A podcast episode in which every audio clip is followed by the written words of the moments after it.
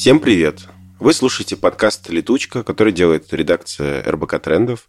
Здесь э, мы обсуждаем материалы, подкасты, видео, которые сами делаем, и примеряем э, тренды на себе. Меня зовут Далер Алиеров. Меня зовут Даша Ирыгина. Меня зовут Катя Сазонова. Последние выпуски у нас складываются вокруг какой-то одной главной темы. И вот сегодня мы, кажется, говорим про мотивацию, про усталость, про многозадачность. Почему я предложил эту тему? Потому что иногда я ловлю такие состояния, когда я просто э, не могу ничего делать. То есть вот внутри какая-то тяжесть, и ты понимаешь, что у тебя гора задач, э, время идет, ты ничего не хочешь сделать, и при этом э, ты как бы сидишь и тратишь энергию на переживание о том, что ты ничего не делаешь, в то же время ты ничего не делаешь. И у нас на трендах есть много э, замечательных статей про это состояние, э, которые вот хотелось бы с вами обсудить. Я начну тогда со своей темы. Вот чем плоха многозадачность и какой подход к работе принесет больше пользы? Такая вот статья у нас на трендах.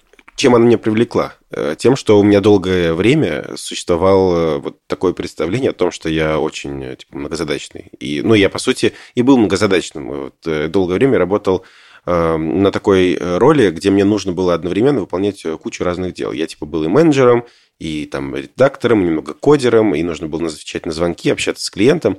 В общем, и у меня все это получалось достаточно лихо.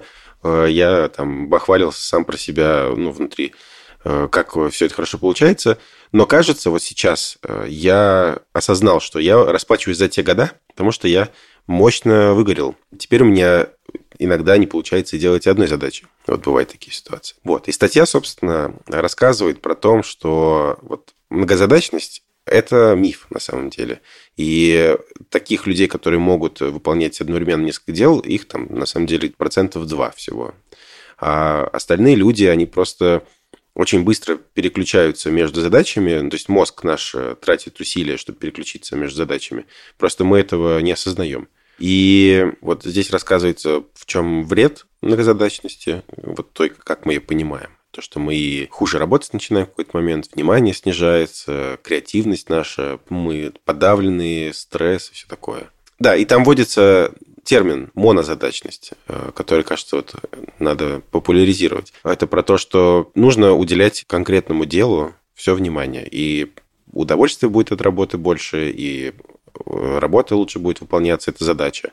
Вот и там как раз приводится несколько способов, как достичь вот этой вот монозадачности. Слушай, а если мы пока э, остановимся вот на этой точке, не будем рассказывать способы, а поговорим сначала про то, насколько мы вообще в этой многозадачности плаваем. Вот ты рассказала пример про себя, мне, конечно же, хочется тоже рассказать пример про себя, потому что я тоже очень долгое время считала, что я супер многозадачный человек.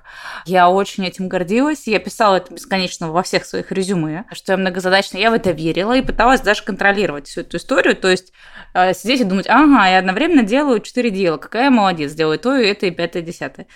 Тоже выгорела, тоже трачу теперь много времени, денег и ресурсов на то, чтобы научиться концентрироваться хотя бы на чем-то одном и не выгорать но при этом периодически скатываюсь в какие-то вот отголоски многозадачности. Сегодня утром обратила внимание, потому что готовилась к нашей с вами встрече, и вот эта тема, она у меня крутилась в голове, обратила внимание, что я прихожу на кухню, и у меня обычный мой ритуал утром пожарить яичницу, хлеб и сделать кофе. Ну, капучино, то есть там молоко, кофе, кофемашина. И есть какой-то набор действий, которые я пытаюсь все еще делать параллельно. То есть я перемолола кофе, параллельно поставила сковородку, думаю, ага, а сейчас в каком порядке что надо сделать? Ну, то есть, типа, сваришь кофе, потом будешь жарить яичницу, кофе остынет. Пожаришь яичницу, пойдешь варить кофе, яичница остынет. При том, что это вещь, которую я делаю каждое утро, я все равно бесконечно внутри про себя думаю, так, а как мне это правильно так запараллелить, чтобы все было одновременно горячим. Но так как я еще перед этим почитала наш текст, я, конечно, над собой похихикала, потому что я думаю, вот мне 35 лет, а я уже, в общем, много чего подумала про то, что не надо быть многозадачным, многозадачности не существует, она, правда, убивает продуктивность и засоряет мозги, и при этом в каких-то бытовых вещах я до сих пор продолжаю вот этим вот заниматься. Я молчу про то, что, конечно же, когда я завтракаю, я не могу просто завтракать, у меня в наушниках должны быть подкасты или аудиокниги, потому что я их параллельно еще потребляю. То есть хочется сказать, что я ушла от этого, но вот в бытовых вещах догоняет. Все еще. Мне кажется, что то, о чем ты говоришь, это такая у нас культура современная просто. И причем она не только рабочая, да, вот как ты описываешь какие-то просто бытовые вещи, и туда это тоже проникает все. И мне кажется, что это сильно связано с появлением интернета и с э, гаджетами, которые всегда с нами и там тоже все время что-то происходит, и поэтому ты, получается, просто одновременно живешь вот в параллельных этих мирах, да, когда у тебя есть что-то, что происходит в офлайне, что-то, что происходит в онлайне одновременно с этим. Мы полностью существуем вот в этом потоке, вот мне кто-то звонит как раз прямо сейчас. Очень тяжело от этого отключиться, даже если мы стараемся. Это правда, это правда. И, наверное, поэтому, кстати, э, сейчас так много говорят о выгорании, потому что все-таки мы все попали в эту ловушку, какое-то количество лет в ней поварились, и все массово подустали от этого. Поэтому, может быть, еще у нас так много материалов на эту тему есть на сайте РБК Тренды. Перечислю способы, как достигнуть вот этой монозадачности.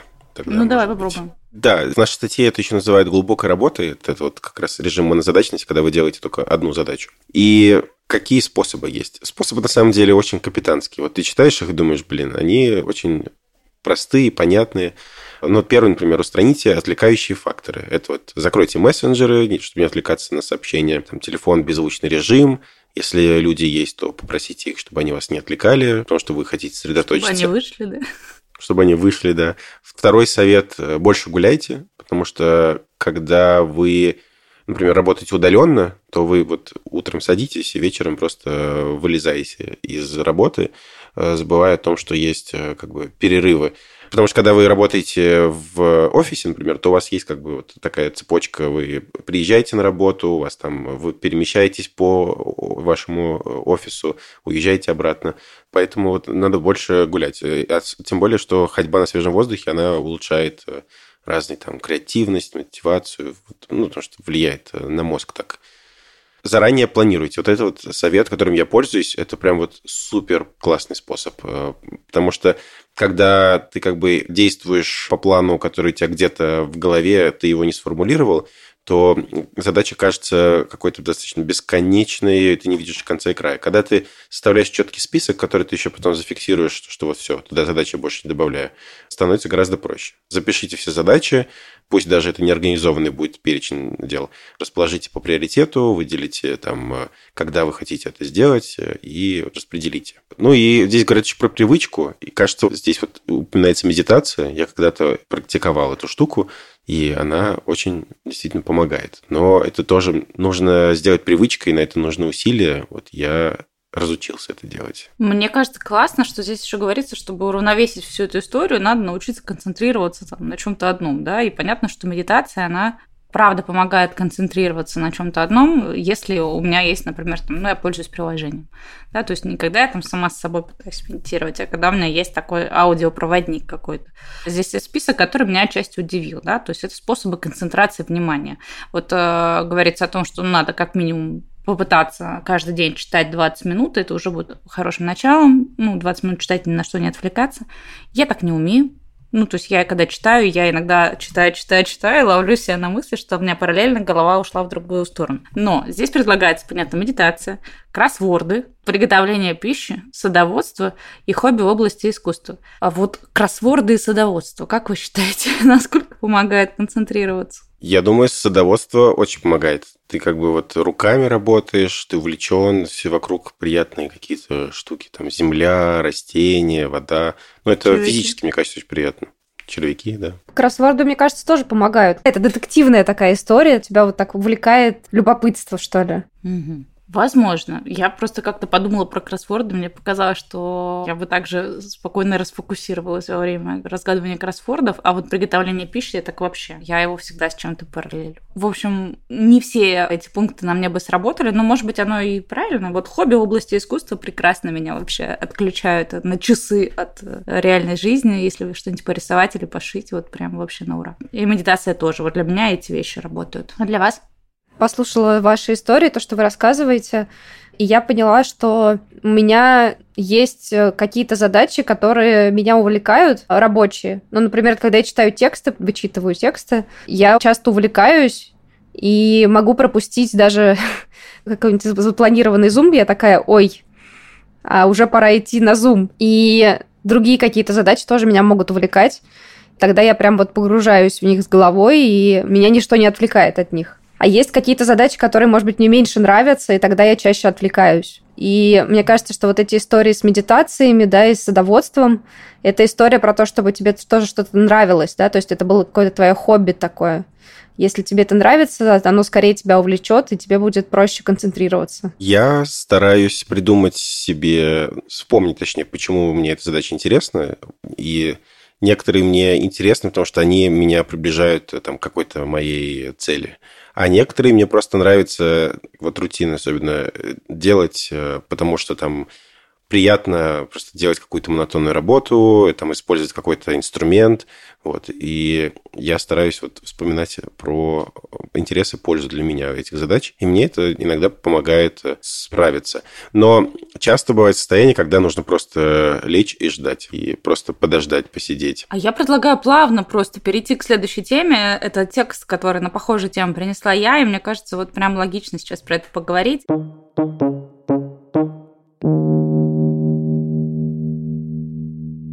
Текст называется «Состояние потока. Как управлять мотивацией и побороть прокрастинацию» рассказывается в этом тексте о том, что есть вообще состояние потока. Очень коротко, очень емко. Если хочется прям подробно погрузиться в эту тему, то это, конечно, надо читать книгу «Поток. Психологии оптимального переживания» Михая Чиксит Михая. В нашем тексте как раз приводится в пример именно эта книга.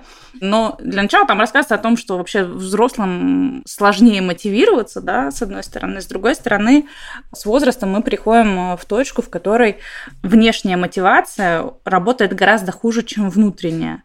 И если говорить там про внешнюю мотивацию для каких-то поступков и дел, то это может быть похвала или просьба, или приказ, или что-то в этом духе, да, то есть что-то извне э, со знаком плюс или минус, вот. А внутренняя мотивация – это когда мы понимаем сами, зачем нам это нужно делать, и считается, что внешняя мотивация, она всегда краткосрочная, а внутренняя мотивация, она долгосрочная. Поэтому если мы хотим долго что-то делать и получать от этого удовольствие, то мотивация должна быть, безусловно, внутренняя. Приводится классный пример, что если, например, вы делаете какую-то работу, и в процессе этой работы вы получаете там награду или премию какую-то за это, то это поднимает вашу мотивацию, но достаточно краткосрочно.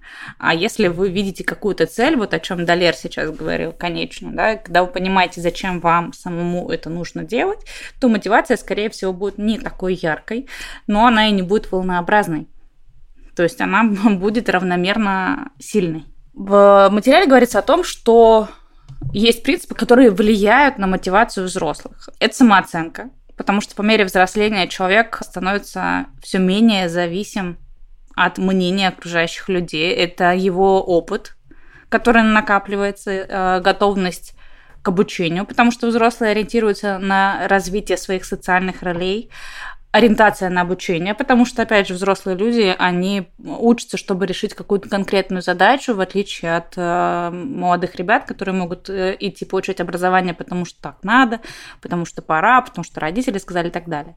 И, собственно, та самая мотивация, то есть взрослые приобретают внутреннюю мотивацию. Я хочу сказать, что вот по моему личному опыту я вот согласна с тем, что чем старше становишься, тем проще становится с какой-то внутренней мотивацией, потому что если вот даже на примере обучения правда, когда там идешь в ВУЗ, э, помимо личного какого-то желания, примешана куча социальных конструктов, а будучи взрослым, ты уже, в общем, ну, понимаешь, зачем тебе это надо, и гораздо проще Хотя, наверное, многие могут поспорить, но мне кажется, что все-таки проще во взрослом возрасте выбирать обучение, которое тебе будет интересно, с интересом его проходить и оканчивать. И добавить нечего. Так вот, состояние потока. Михайчик, сын Михай, описывает состояние потока как состояние, а, в котором вы можете сконцентрироваться на чем-то одном. На самом деле, Далер, вот в предыдущем тексте, о котором мы рассказывали, который ты принес, скажи, пожалуйста, еще раз, как, как называлось это состояние глубокое? Глубокая работа. Состояние, да, состояние глубокой работы, на самом деле, это, ну, немножко перефразированное, чуть-чуть иное описание состояния потока. И у разных авторов, у разных исследователей можно найти разные описания этого состояния, но смысл в том, что мы его все знаем. То есть, э, да, мы очень многозадачны, да, мы расфокусированы бесконечно, но иногда мы оказываемся в ситуации, что мы что-то делаем, и это нас увлекает настолько, что все, мы как в туннеле находимся, мы ничего другого не видим, внешние раздражители больше нас не волнуют, мы настолько заинтересованы в этом процессе, нам настолько нравится, и мы настолько кайфуем в этот момент, что мы просто максимум своего возможного вообще фокуса направляем вот именно на это дело. И мне кажется, что как раз э, в первом материале, в прошлом, да, про мотивацию, как раз говорилось о том, что проще всего себя замотивировать, если мы вот ловим это состояние потока вот как ты начинала как раз говорить про то, что вот ты можешь э, начать читать тексты и вдруг там э, пропустить какой-то рабочий митинг. Мне кажется, что это как раз вот оно. Вот у вас что-то отзывается вообще вот на это описание? Есть ли у вас дела, которые вас вот способны вот так вот захватить, что все, больше мира вообще просто не существует, он отключается в этот момент? Да, у меня такое бывает, когда я вычитываю текст, особенно если текст интересный, то такое бывает. Ну и в каких-то других ситуациях сейчас почему-то сложно припомнить, но такое состояние у меня бывает. Еще мне очень понравилось в этом материале таблица, вот это разделение о том, что потоковое состояние находится посередине между двумя крайностями, между тревогой и скукой. То есть потоковый канал возникает в таких ситуациях, когда у тебя не настолько простая задача, что тебе скучно ее делать, и не настолько сложная, что ты не знаешь, как ее делать, и поэтому тревожишься. То есть она находится где-то вот на комфортной границе твоих компетенций. Да, на каком-то комфортном уровне незнания того, что ты делаешь. Да, то есть на границе зоны комфорта, судя по всему. Это вот была новая для меня мысль, она мне показалась прям интересной. Я, когда читала книгу «Поток», на самом деле это одна из тех книг, которые я очень рекомендую всем прочитать, и лично для меня она на книжной полке с небольшим количеством других книг, которые я считаю, что нужно читать абсолютно каждому человеку, и это что-то, что правда добавляет нового взгляда на мир и на жизнь и на себя тоже. И когда я читала эту книгу, я анализировала свои состояния потока, я прям проводила работу такую, что контроли... ну, не контролировала, а обращала внимание на свои состояния в течение дня и записывала, какие события, ситуации меня вводят в состояние потока, какие не вводят, какие мне дают энергию, а какие забирают. Такой эксперимент у меня длился, не помню, то ли две, то ли три недели, то есть достаточно долго. Ну вот сходу, как сейчас я вам задала вопрос, вы задумались, да, я сходу могла бы ответить, что состояние потока меня вводит, ну, например, когда я там не знаю, шью костюмы, например, вот есть у меня такое увлечение, или когда я рисую, а, я нахожусь в состоянии потока. А потом, когда я проанализировала вообще свою деятельность в течение нескольких десятков дней подряд, выяснилось, что в состоянии потока меня иногда вводят э, там такие простые вещи, как, например, э, рабочие встречи, встречи с клиентами и какие-то, казалось бы, абсолютно рутинные дела, и при этом сегодня эта встреча меня может ввести в состояние потока, а завтра она может съесть мою энергию. То есть это еще какая-то такая непостоянная штука, и тут тоже еще повод поразмышлять и покопаться, поизучать себя, да, и понять, а в каком состоянии я вот э, кайфую от этого, а в каком не кайфую. Поэтому там, правда, были очень, иногда очень рутинные вещи, которые дарят такое состояние. Ну вот запись подкаста для меня всегда состояние потока. Я хотел добавить, что когда вот такие состояния происходят, э, прокрастинация, не поток, а у меня прокрастинация пока что, то есть еще чувство стыда, как будто бы перед, э, не знаю, коллегами, перед тем, что вот тебе надо работать, а ты не можешь работать. И я просто хотел э, проговорить сейчас, что кажется, что все очень сложно, и что каждый человек сталкивается с этой проблемой, что он в какие-то моменты может работать, какие-то не может, и причины, которые помогают ему быть вот, как бы продуктивным, скажем так, они разные, часто какие-то магические. Поэтому вот не стоит корить себя за то, что у вас в какие-то моменты не получается быть продуктивным. А мне кажется, тут надо на шаг назад отойти, потому что вот эта вот тонкая грань между прокрастинацией и состоянием потока, она на самом деле есть. И на самом деле не в этой книге, о которой я говорила, а в других книгах, которые я читала, говорится еще о том, почему нас так легко засасывает прокрастинация. Ну, например, листание ленты в какой-нибудь социальной сети, да. Почему мы можем взять и зависнуть там, не знаю, на час, а, на два часа. А, потому что, как ни странно, это имитация состояния потока. То есть тебе как раз там подсовываются очень энергично сменяемые картинки, какие-то для тебя супер примитивные, какие-то непонятные, ты начинаешь над ними задумываться. И вот за счет того, что нам кажется, что мы находимся в этом состоянии потока, мы находимся там долго. Но на самом деле это как э, пельмени из магазина. а не домашние лепки. Слушайте, раз мы заговорили о прокрастинации, давайте я расскажу про материал, который я принесла.